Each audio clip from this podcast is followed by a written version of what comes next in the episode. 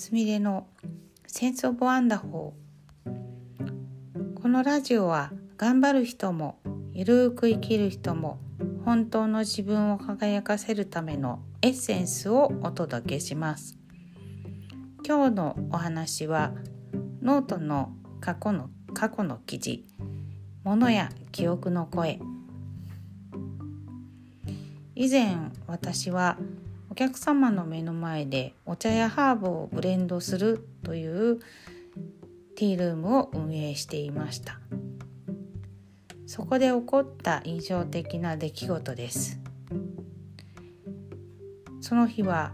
よく一人でカウンターに座ってくれる広告クリエイターのお客様がお友達を伴って来店してお線香代わりにブレンドティーをお供えしたいとおっしゃってくださいました。そのご友人は最近お身内の方を亡くされたそうでした。まあそのお姉様なんですけれどもアロマキャンドルをお部屋でよく焚いていたそうで香りのいいお茶をとお客様がおすすめしてくださったそうなんです。私はベースとなる紅茶を決めるために棚を見回しました。すると耳元でバラとラベンダーと聞こえます。多分亡くなった人の意思をまあ聞き取ったんだろうと感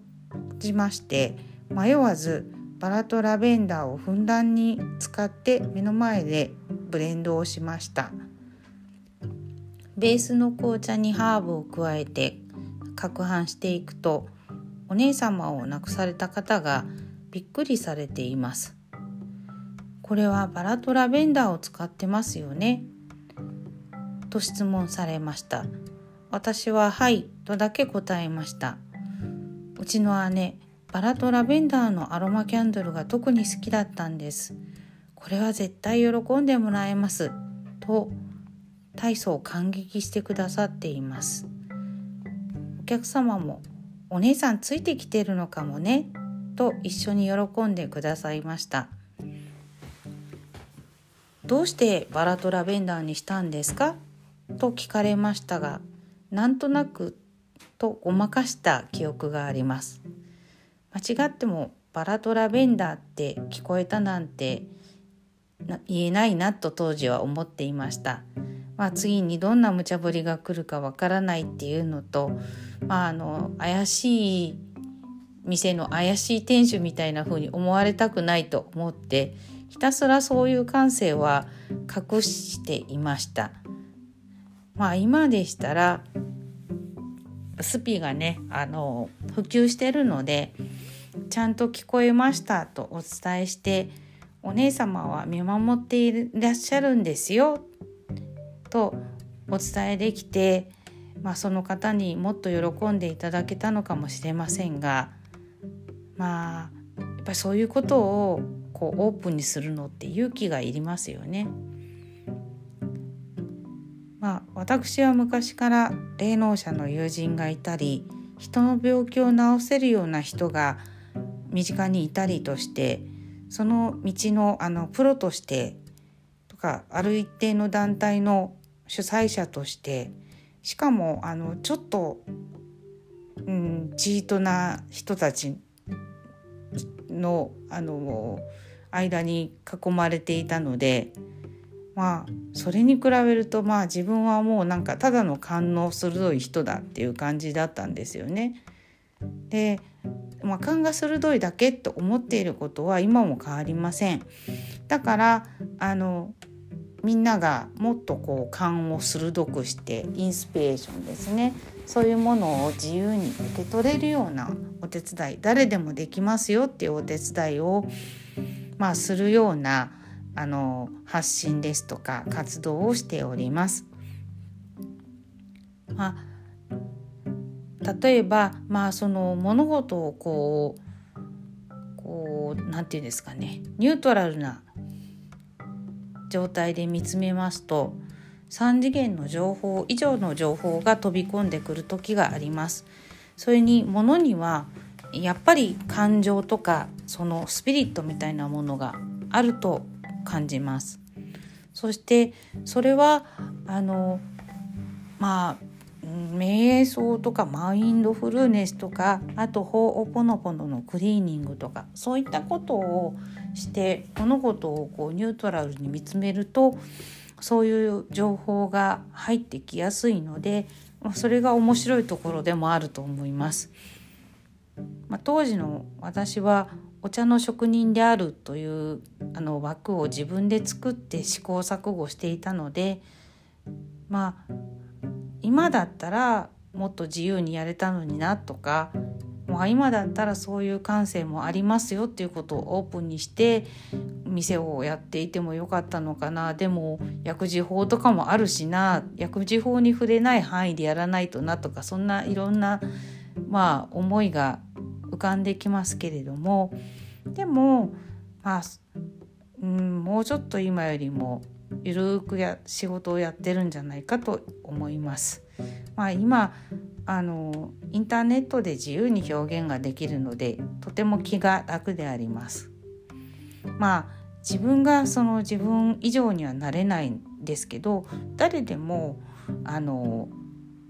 インスピレーションとか、まあ、あのありのままの自分でのびのびと過ごしていたらもっとこういろんなことがキャッチできたり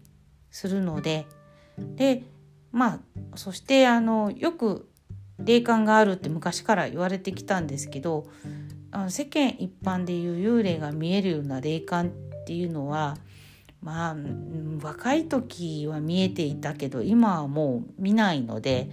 あのできないやらないやりたくないことははっきりできかねますと言って活動するんですよね。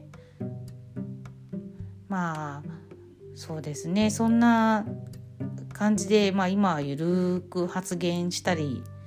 しあの思案したりしています。まあ、そんな感じで当時もそのお茶のブレンドとか、まあ、何かを選んでって言われる時はこうその時にこう光っているものだったりとか、まあ、声が聞こえたりとか本当にする時もあるあるしまあ情報がこうパッと浮かぶ時などがあります。でもその時は、うん、あの、うん、無欲っていうのかな無我の境地っていうのかななんかまああのやっぱりこううまく認められようとか思って背伸びすると逆にこう焦りが出たりパニックの脳波になったりしてうまくいかないのでひたすらその集中集中っていうか無の状態に集中するんですよね。でまあ自分のその見栄とかのエゴはもう極力排除するようにしないとうまくいかないです。逆に無心であのもう集中したら無心で集中っていうのかな。したら何を選択すべきかっていうのはおのずと分かります。分かると思います。それはでも誰でもできると思います。こんな感じなんですね。まあ身近で言うと例えばあのまあ、仕事の帰りにスーパーとかによってこうトイレットペーパーが目立ってているとかそんな時にこう買って帰らなくて荷物になるからなって無視して帰って家に帰ったら切りかけだったとかそういう経験って誰でもあると思うんですよね。なんか、まあ、そういう何て言うのかなあのちょっと潜在意識のどこかで自分の脳のすごい領域の片隅でその時その時な必要っていうのは気づいてよ気づいてよって声を出してくれるてると思うんですよね。でそれをあのキャッチするのにまあコツはいると思うんですが慣れたらあこれってあの必要な情報なんだって取捨選択できるようになると思います。何事もまあ、物事をニュートラルに捉えることが大前提ですね。だからあのホオポノポノのクリーニングのコツとの一つとしてまずは思い込みとかを取っ払うんです。私は何も知らない状態からこうクリーニングをしてまあ、あのいわゆる4つの言葉を唱えるなどしてでそこからこうインスピレーションが、まあ、降ってくるんですけれども最初にはエゴとか記憶の情報が浮かんできますのでそれをこう取捨選択していくと自分が腑に落ちる瞬間っていうのが出てくるので、まあ、それがその正しいインスピレーションというものです。このまあお茶の依頼を受けた時に間違っても、まあ、追悼だって言われたしとにかく豪華にしなきゃとかなんかあのそう弔いだから菊を入れたらいいかしらとか菊あるんですよブレンドで。あの中国茶のあの一種で菊があるんですけどね。ね菊を入れたらいいかしらとかそういうこう媚びや受けとか形にこだわると多分このブレンドはこの時のブレンドはうまくいってなかったと思います。ね、まあ菊はねあの目にいいって言ってあの中国茶でもこう薬のように飲まれるんですけどあのそれ単体ってこうブレンドしづらいんですよに苦が渋みがあって。なんでまああのねブレンドとかに使うのはまあ冷静に考えるとちょっと難しい組み合わせなんですけどねでもその方が愛していたそのバラやラベンダーの香りを生かすブレンドっていうのがまあ素直に作ってあれこれもう交えないで割と素直なブレンドにしたんですけどもまあそうやってその亡くなった方の好みにぴったり沿っていたっていう偶然のような